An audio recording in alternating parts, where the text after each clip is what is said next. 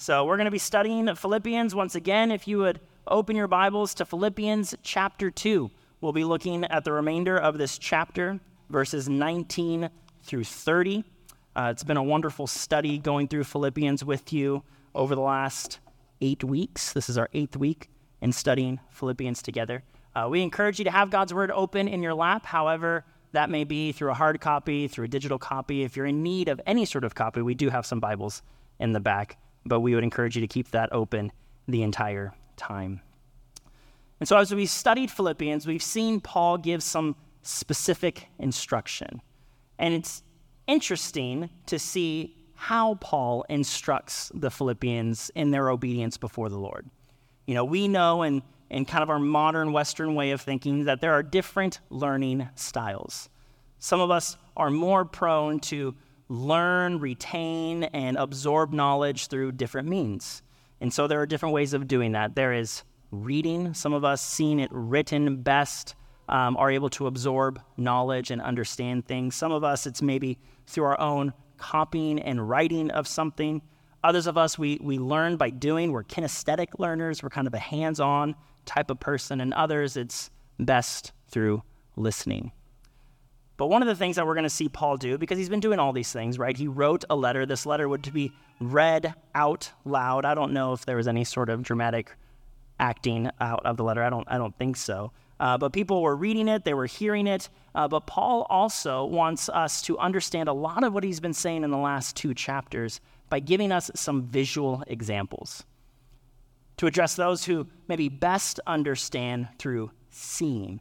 Right? It's one thing to know some of the things that Paul has been teaching through our reading and through our hearing, such as in Philippians 1:27, let your manner of life be worthy of the gospel of Christ. Chapter 2 verse 3, do nothing from selfish ambition or conceit, but in humility count others more significant than yourself.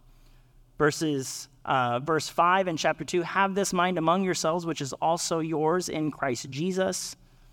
Verse 12 in chapter 2 work out your salvation with fear and trembling. And verse 14 of chapter 2 do all things without grumbling or disputing. This has been the written and the spoken instruction. But now, what we're going to see as we end chapter 2, that Paul is going to give us two examples of two men who are living this out. That if you haven't understood simply through listening, through reading, that you could look to godly men such as these two men that we're going to read about, Timothy and Epaphroditus, and almost see a living example of what Paul is asking the church to do. And so the title of this message is Examples to Follow. That God graciously not only gives us the example of Christ Jesus, but other godly men and women that we can look to as mentors, as examples of how we too are to live. And so let us read the scripture together. Again, I would ask you to stand in honor of God's word if you're willing and able. We'll read chapter or sorry, chapter 2 verses 19 through 30. I'll begin in verse 19. Paul writes, "I hope in the Lord Jesus to send Timothy to you soon, so that I too may be cheered by news of you. For I have no one like him who will be genuinely concerned for your welfare." For they all seek their own interests, not those of Jesus Christ. But you know Timothy's proven worth, how as a son with a father he has served with me in the gospel. I hope, therefore, to send him just as soon as I see how it will go with me. And I trust in the Lord that shortly I myself will come also. I have thought it necessary to send you Epaphroditus, my brother and fellow worker and fellow soldier, and your messenger and minister to my need for he has been longing for you all and has been distressed because you heard that he was ill. Indeed, he was ill, near to death. But God had mercy on him, and not only him, but on me also, lest I should have sorrow upon sorrow. I am the more eager to send him, therefore, that you may rejoice at seeing him again, and that I may be less anxious. So receive him in the Lord with all joy, and honor such men for he nearly died for the work of Christ, risking his life to complete what was lacking in your service to me. This is the word of God this morning. You may be seated. And so, as we look at this passage, we're going to be looking at the examples of Timothy and Epaphroditus, that they are examples of Christ likeness. Not perfect, but good enough for us to look to and to follow and to aspire to. This is why Paul sets them up in the way that he does. And so I want to begin with a look at the example of Timothy and his Christlikeness, his character. First of all, it's important for us to know who Timothy is. Some of us may be familiar with him, some of us may not be. But Timothy was a son of a Greek man and a Hebrew woman. He met Paul on one of his missionary journeys and was likely converted by Paul on the first one. And ever since his conversion, he spent much time with Paul, that he, in many ways, was Paul's shining disciple, shining um, follower, that Paul took special interest in him and spent much of his time training him up in the faith. But it wasn't just Paul that poured into him. Even though he was converted by Paul on the missionary journey, he did have a mother and a grandmother, we learn in the epistle, 1 Timothy, that taught him the scriptures even from a young age.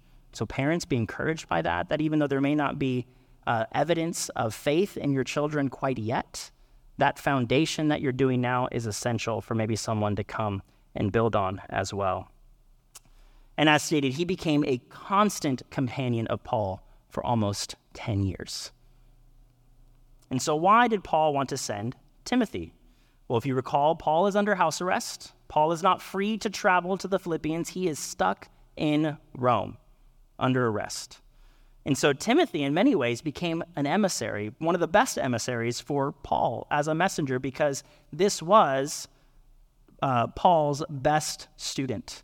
And so he was able to send him, and in many ways, he served as a good and accurate and authoritative representative of Paul in his stead. And so he's preparing to send Timothy as that emissary to Philippians. But what I want to spend the most time on is looking at the character qualities of Timothy. How does Paul describe Timothy in this text, and what can we learn from his example? First, Paul acknowledges in verse 20 that he has no one like him. Timothy is unique in his way of responding to Paul's teaching. One of the interesting things is, as I was studying this passage, this term, no one like him, in the original Greek, it's kind of clunky, but it's this idea of an equal soul. That Timothy has been raised up and shown gifting and leadership and qualities that Paul says, I have no one as qualified as he is. He is more than a better substitute for me. To have Timothy is to be in good hands. There is no one like him. Timothy was the closest thing in many ways to having Paul himself. And this is interesting because Paul spent a lot of time with Timothy.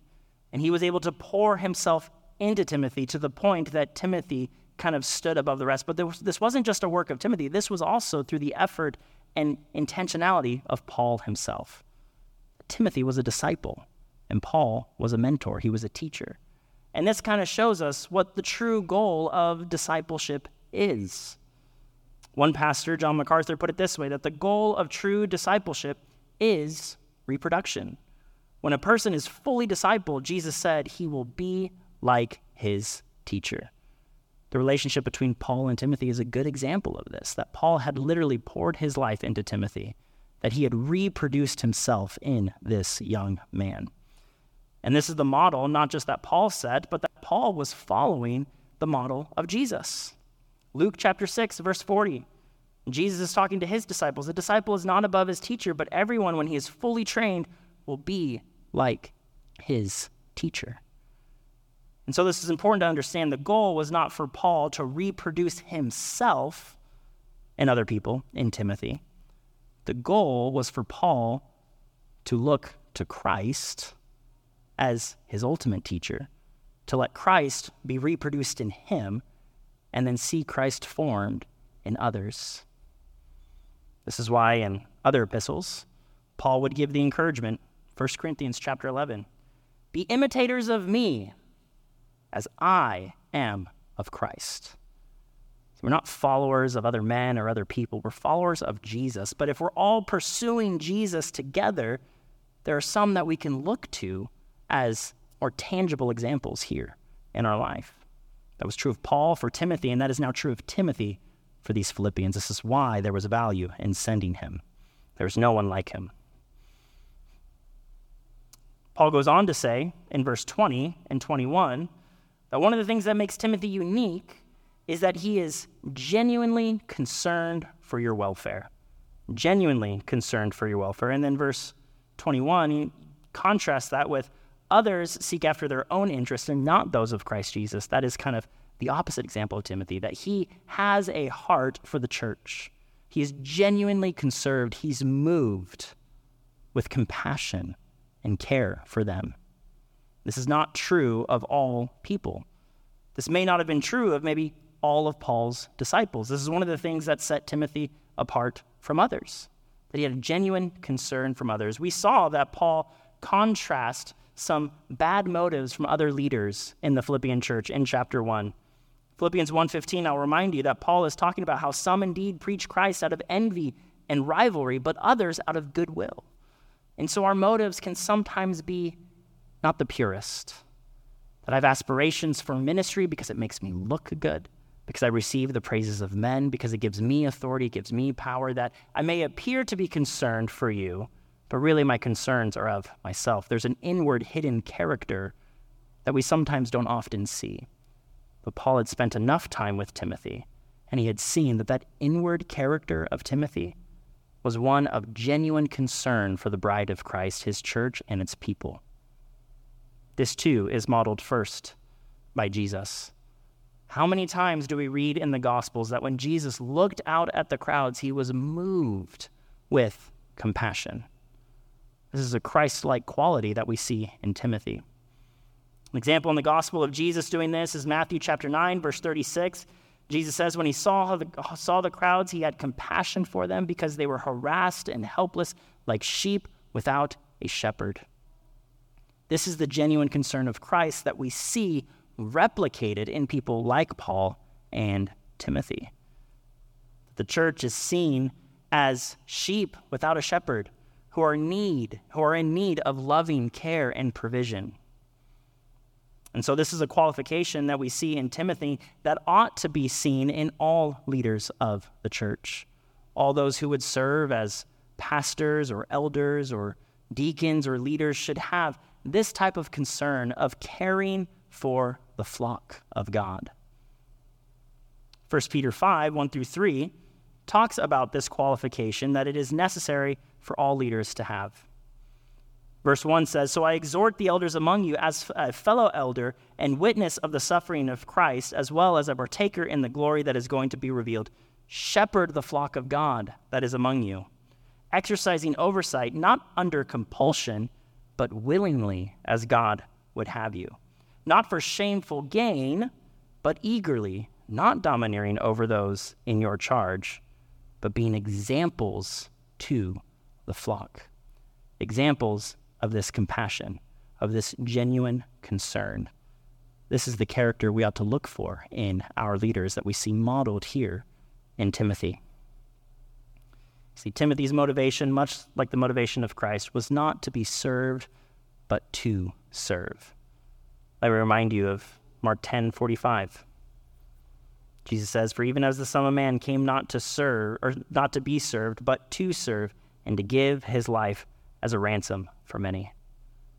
Again, it's wonderful to have those examples in real people that we can see in front of us, but know that the chief example is always Christ himself.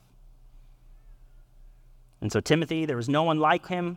He had genuine concern for their welfare as a church, and he had a proven track record. Verse 22 Timothy had proven his worth. But you know Timothy's proven worth, how as a son with a father he has served with me in the gospel. This is also important as we consider leadership in particular.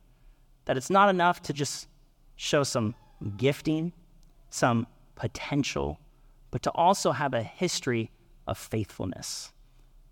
That all of this has been tested and demonstrated over time. I pointed out that Timothy was a companion of Paul for over 10 years that Timothy, from day one, probably was not described this way. Maybe there was some nice things to say about Timothy, but this is a work of God in Timothy through Paul over the course of many years. Timothy had built a reputation of faithful service. And this is what we ought to look for as well in our leaders. When Paul would write Timothy closer to his actual death, knowing that it was all the more imminent, he would leave instructions for how to appoint leaders. What sort of proven character should you look for, Timothy, that was seen in you, that was developed in you by God's Spirit and through my mentorship? What then should you look for as you seek to reproduce yourself in the church? 1 Timothy 3, verses 1 through 7. These are the qualifications for elders given to us. Paul writes, The saying is trustworthy. If anyone aspires to the office of overseer, he desires a noble task. Therefore, an overseer must be above reproach, the husband of one wife, sober minded, self controlled, respectable, hospitable, able to teach, not a drunkard, not violent, but gentle, not quarrelsome, not a lover of money. He must manage his own household well, with all dignity, keeping his children submissive. For if someone does not know how to manage his own household, how will he care for God's church? He must not be a recent convert, or he may be puffed up with conceit and fall into the condemnation of the devil. Moreover, he must be well thought of by outsiders so that he may not fall into disgrace and into a snare of the devil. Point out a couple things. In this passage, as we look at qualifications of leaders, there is nothing in here that is not directly applicable or should be worked towards by every single believer. We should all seek to be above reproach. We should all seek to be sober minded, self controlled, respectable, hospitable. And so, what is it that is unique about those who are qualified to serve as overseers? That they have demonstrated consistent faithfulness in these things. They're not doing something different, but they're doing something with excellence, with faithfulness. And that takes time. We have to prove these things. God has to solidify these things in our lives so that we too, as these, as these overseers, as these deacons, can live as examples for the rest of the church, for the flock, that we too could say what Paul says Be imitators of me only as I imitate Christ. So Timothy had proven his worth. Lastly, we see maybe even more of the, the special, unique nature of Paul and Timothy's relationship that Paul says Timothy is like a son in the faith. But you know Timothy's proven verse, verse 22, how as a son with a father he has served with me in the gospel. This speaks not only of their discipleship relationship one again, once again, but the intimacy in which that relationship consists of. That it wasn't just teacher and student, it was father and son. Fathers are to instruct their sons or their children, but they're also to love them, to be in close relationship with them. And this is a good model of discipleship relationship, Paul and Timothy, that we ought to replicate here as we seek to make disciples as well. See another glimpse of this intimate discipleship relationship as Paul speaks in 1 Corinthians 4:17. Talks again how he sent Timothy. That is why I sent uh, you, Timothy, my beloved and faithful child in the Lord, to remind you of my ways in Christ as I teach them everywhere in every church. For the saying, like father, like son, and so Timothy is being sent by Paul because, like father, like son, like teacher, like student. And so, what can we learn from this? Well, first, I think of this idea that it's, it's not enough to be good on your own. I learned this in kind of the public retail world as I, as I worked my way through college. I was in retail management at a, at a paint store not too dissimilar from Sherwin-Williams. And I was in kind of a mid level management, but working towards a promotion to be the official assistant manager of this store.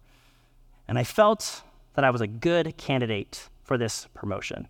I was knowledgeable about all our products, I was responsible, I was a hard worker, I met all of the qualifications. And I remember going into this interview with our district manager for this promotion in our store and him saying, Yes, You check all these boxes. You've met all these qualifications, but I have one more question for you. I said, Sure, what is it? Who's going to take your job when we promote you? I said, What do you mean? He's like, Well, you look like you'd be a great assistant manager, but I have no one to do your job if we move you over there. So, who have you mentored? Who have you taught to do your job so that you could get this promotion? And it dawned on me, oh, it wasn't good enough in this public retail business setting to be good enough on my own. I had to be a mentor. I had to reproduce my skills in someone else so that I could advance. The same is true in our walk with God. Too often we focus only on our own personal obedience before the Lord. But the question is are you reproducing? Are you making disciples? Are you teaching people to be faithful to the Lord like you have learned to be faithful to the Lord? If you're not doing that, you, you haven't done the whole job yet. We're all to go and make disciples, not just to be disciples, but we're to go and make disciples. You're to reproduce yourself in others. Paul and Timothy are a great example of this, an example in which I hope all of us will seek to follow. So, a few more questions for you. Who do you have as a mentor in the faith?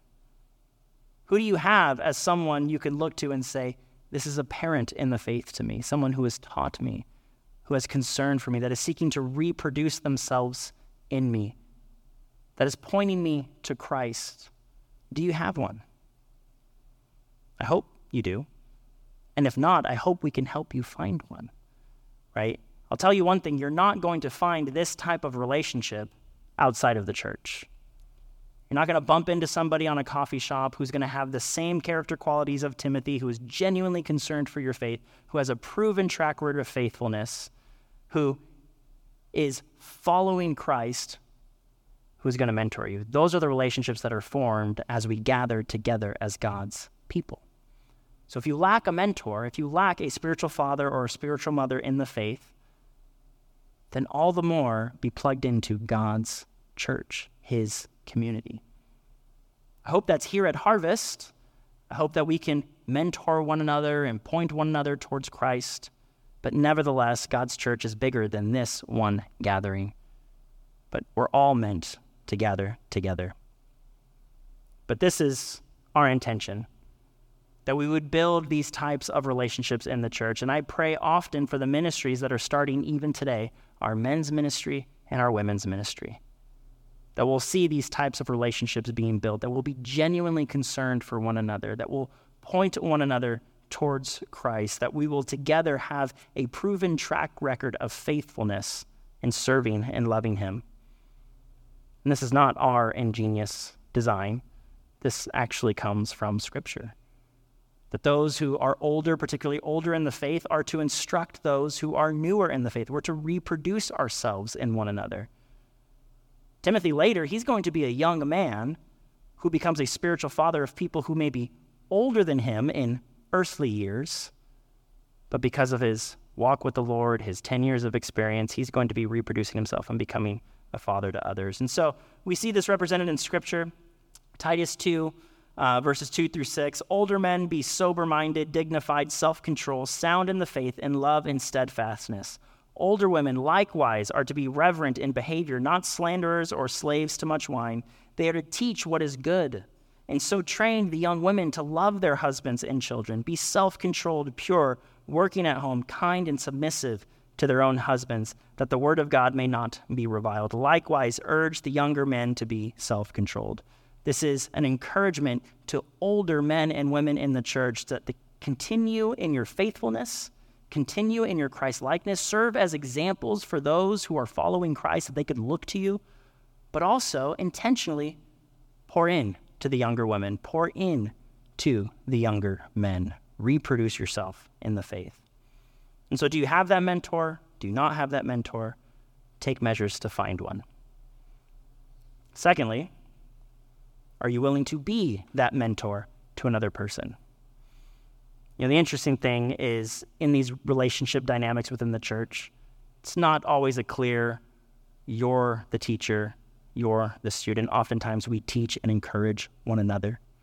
But there needs to be this willingness to put yourself out there, to step out in faith and courage and be that person who mentors, who teaches, who encourages. You can do this informally on your own. Maybe the Lord has put someone on your heart that you want to meet with regularly to encourage them in their faith through coffee, through lunch, through phone calls, through text message, whatever it may be. Be that person. You will need to have your own Timothy. You could maybe serve like Paul, but ultimately we want to do what Christ has called us to do. Just as Paul hopes to send Timothy to do these things, for me as, as a pastor of this church, I hope to send some of you to do some of these things, to pour your life into other people and see them grow and be sent out. That we're not just working in an addition sort of way, but we're beginning to see the multiplied effect of God's work through us as his people. And so we have an example in Timothy of Christ like character. Let us now turn to the example of Epaphroditus a little more briefly. Who is Epaphroditus? We know a little bit less about him. He's really only mentioned here in this epistle. He is a layperson in the Philippian church, so native to the Philippian church, who traveled to bring a financial gift to Paul. Because remember, Paul is in house arrest, not able to work and, and, and serve on his own capacity. And so there's the physical support of the Philippians being sent to him by this servant, by this layperson, Epaphroditus. So he was trustworthy because it was likely a large sum of money. He traveled to Paul in Rome. And then the other thing that we know about him is he became severely ill to the point of near death. And so, why is it that Epaphroditus um, is being sent back to the Philippians? What were the character qualities that Paul is highlighting in this man?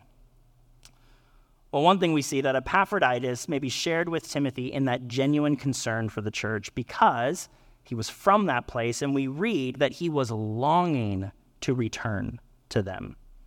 Verse 25 I have thought it necessary to send you Epaphroditus, my brother and fellow worker, fellow soldier, and your messenger and minister to my need, for he has been longing for you all and has been distressed because, um, because you heard that he was ill. And so Epaphroditus was someone who was longing to return for the Philipp- to the Philippian church. And you may wonder, well, why is this? Was he just homesick? Was he tired of spending time with Paul? Was he just ready to go home and sleep in his own bed type of mentality? No, I don't think that's what this was. This term distressed is only used one other time in the New Testament, and it's the same word used of Jesus in the Garden of Gethsemane when Jesus was distressed about what was going to happen on the cross and the work that he was about to do. And so he was deeply concerned, deeply stressed. And I think this came out of a deep love and a sense of an obligation to the Philippian church. He felt distressed to be away from them. Perhaps he was concerned um, that the church was still concerned about his health. If they had had news that he was near death, maybe they thought he had officially died, and so he wanted to send news back so that they would be encouraged. I almost think of an analogy with regards to, to family. Some of us have traveled for work or business.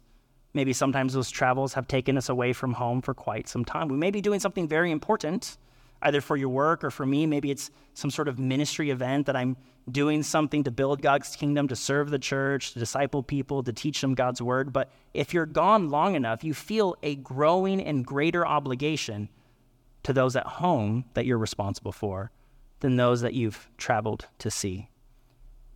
And I think Epaphroditus was starting to feel that. That while he had a burden for the church globally, or more broadly for Paul and the Romans and all the people here, he had a greater concern for his home church, his home community, those whom he was pouring into himself and being poured into by. And that is a good thing. It's good for me to long to be back with my family over my obligation for them, more so than doing something else with another group of people. Similarly, if you're traveling for work and say news of a terrible accident happens near your region, or maybe you go through something difficult and you haven't had chance to send word back to let everybody know that you're okay. You'll feel a growing obligation. I need to go back. My wife is worried. She may think I'm hurt. She may think I'm dead. I need to go show myself to her so she knows everything's okay. I, I'm not going to be at peace until I do that. And so I don't see Epaphroditus, his need to go back as a sign of immaturity, but of his maturity, that he loved his church and the community at Philippi. So, what else? What were his character qualities? Well, Paul describes him as a brother, a fellow worker, and a soldier, a messenger, and a minister. These are high titles and high praise for what appears to be kind of an unknown person to us. To call Epaphroditus a brother was not just to speak of the familial relationship that we have in Christ, although I do think that's part of it, that if you are in Christ, you are my brother, you are my sister, because we've been adopted by God. But Paul seems to speak this term with great affection. That is not just the title of brother in Christ, but it's almost like, no, even though we're not physically related, you are like a brother to me. Some of us have experienced relationships like that. So much so that when it looked like he was going to perish, Paul points out that God had mercy on him, but also on Paul, that he would not have sorrow upon sorrow. There was a deep affection between Paul and Epaphroditus. He was also a fellow worker. Paul includes him with this term in the ranks of some other great men that would travel and be used by Paul in his ministry. People like Timothy, like Barnabas, like Priscilla and Aquila and Apollos, and many others that he kind of makes that speech of when someone's receiving an award, you know, on a television show, I want to thank so and so and so and so, that, that Epaphroditus is included among that group, which is no small praise, knowing who Paul is himself. So he was a fellow worker and he was a soldier. To be a gospel worker is to be engaged in warfare. It's possible that his illness may be a consequence of that. There was some sort of affliction or maybe even spiritual warfare going on, and he, as a faithful soldier, was willing to put his life on the line for the cause of Christ. He was a messenger and a minister, not just to the Philippians, but it says to Paul that he was sent by that church as a messenger and a minister to Paul, that he was to bring pastoral relief to Paul himself as he was imprisoned. Yes, he was bringing the financial gift, which I'm sure was greatly appreciated, but Paul speaks even more highly of his presence. He says that he nearly died for Christ, risking, risking his own life to complete what was lacking in your service to me. The greatest gift that Epaphroditus probably bought, brought to Paul was his presence, his ability to be there with him, to pray with him, encourage him, to be with him. He ministered to him. Someone even so great as Paul, who was probably so used to ministering to other people, but Epaphroditus was now that messenger and minister to him. Paul also emphasizes that he nearly died for the work of Christ. He makes mention of it three times in this section and does so as a means to praise Epaphroditus' faithfulness to the Lord. It's meant to reflect his humble nature. That Epaphroditus was obedient to the point of nearly dying for the sake of the gospel. I want you to hear echoes a little bit of what we read earlier in chapter 2 about the obedience of Christ. That Christ was obedient even unto death, death on a cross. And here is Epaphroditus modeling that himself nearly dying for the work of Christ. Philippians 2 8. And being found in human form, he humbled himself by becoming obedient to the point of death, even death on a cross. We're seeing Christ like character and obedience in the life of this relatively unknown man, Epaphroditus, who was willing to follow in his Savior's footsteps in this regard.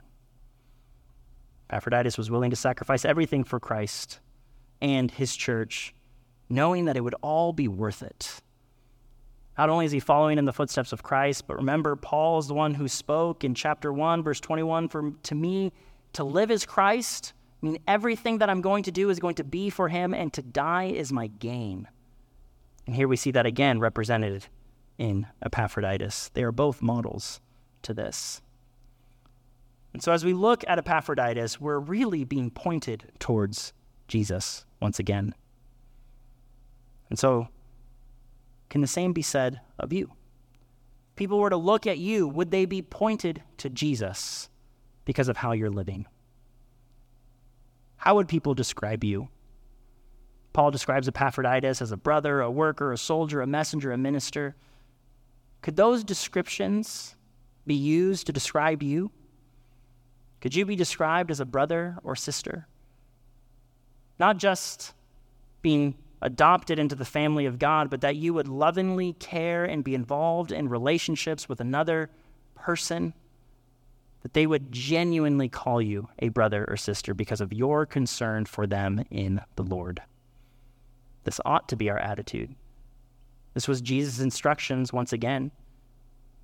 Jesus modeled that the closest relationships that we're to have as Christians are to be with other Christians sometimes even over and against those who are our brothers and sisters by blood. May be shocking to hear, but it's demonstrated by Jesus in Matthew chapter 12, verses 46 through 50. Jesus' brothers and sisters are trying to get a hold of him. Verse 46 While he was still speaking to the people, behold, his mother and his brothers stood outside asking to speak with him. But he replied to the man who told him, Who is my mother and who are my brothers. And stretching out his hands toward his disciples, he said, Here are my mother and my brothers. For whoever does the will of my Father in heaven is my brother and sister and mother. Some of you are still probably trying to get over the fact that Jesus had brothers. But yes, Mary and Joseph did go on to have other children. Jesus had half brothers, half siblings. But he's saying more than that blood relation are my brothers and sisters in Christ. Let us build those close relationships, not to the exclusion, because the goal should be to always have our brothers and sisters in the flesh be our brothers and sisters in Christ. We ought to minister to them first. But don't discount the importance of that closeness in relationship. Can someone call you a brother or a sister? Could you be described as a worker? Are you working and serving the church and the Lord, or are you just an observer?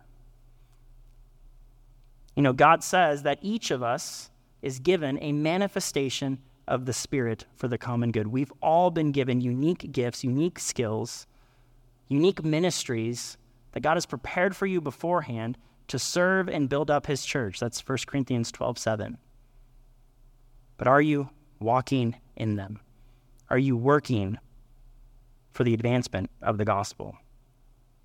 Are you a soldier are you fighting for the advancement of the gospel by any means possible?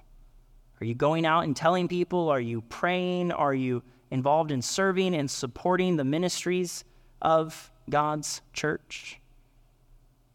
Paul writes in Ephesians 6, reminding us that we ought to have this attitude of warfare because we fight against not flesh and blood, but against the spiritual forces. Ephesians, Ephesians 6, 12 through 13. For we do not wrestle against flesh and blood, but against the rulers and against the authorities and against the cosmic powers over this present darkness, against the spiritual forces of evil in the heavenly places. Therefore, take up the whole armor of God, that you may be a- able to withstand in the evil day, and having done all, to stand firm. Or to be soldiers fighting for God's kingdom, knowing that, yes, the battle is assuredly won in Christ, but nevertheless, we are deployed. Are you a messenger or a minister? Are you faithful in sharing the goodness of the gospel with others? We may not all be called to preach like Paul. Epaphroditus doesn't seem to have been.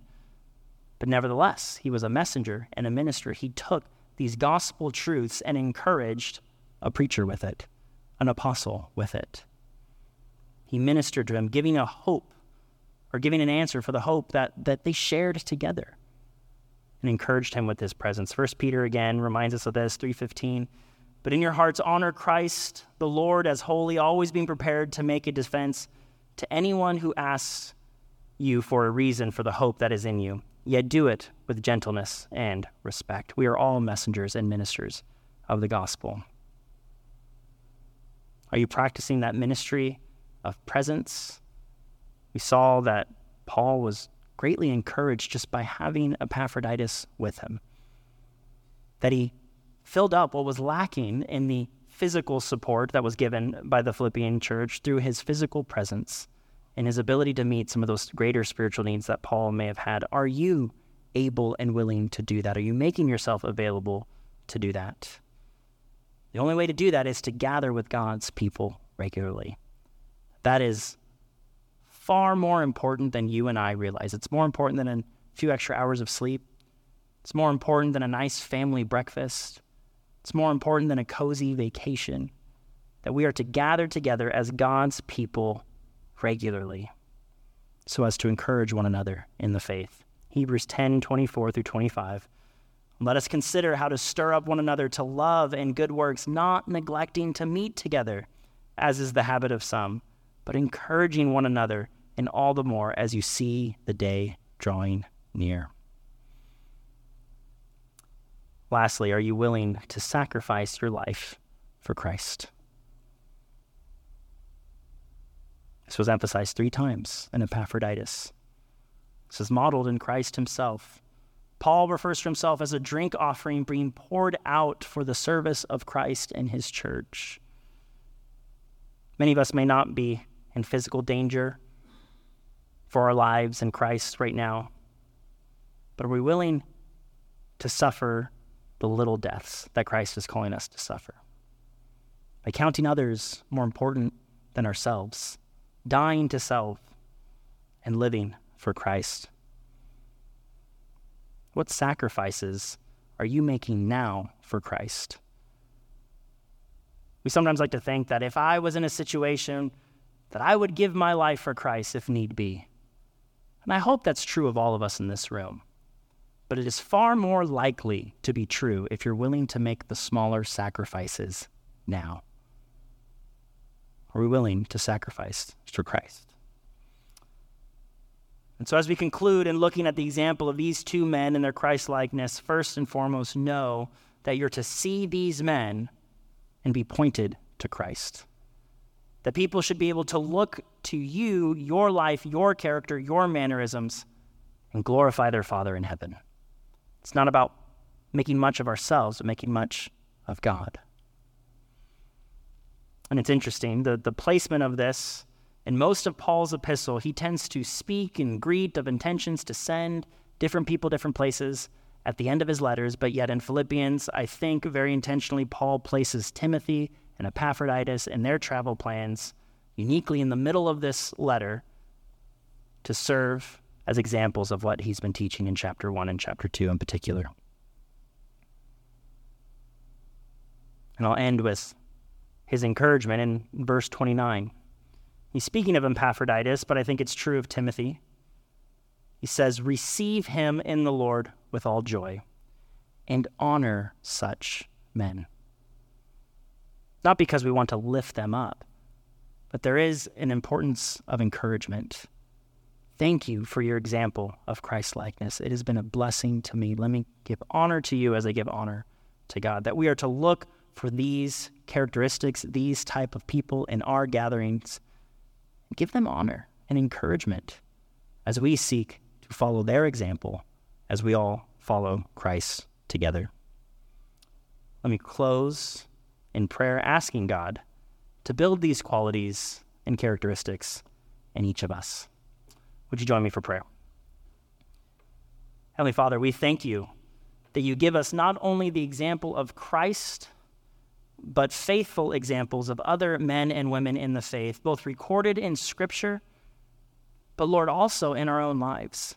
I am thankful for the fathers that I have in the faith. Lord, I know many in this room are thankful for those who have poured themselves into us, reproduced themselves in us. Lord, that your character may be all the more evident. God, continue to do this work. Would you put it upon our hearts to not only obediently follow you, but to help others obediently follow you as well?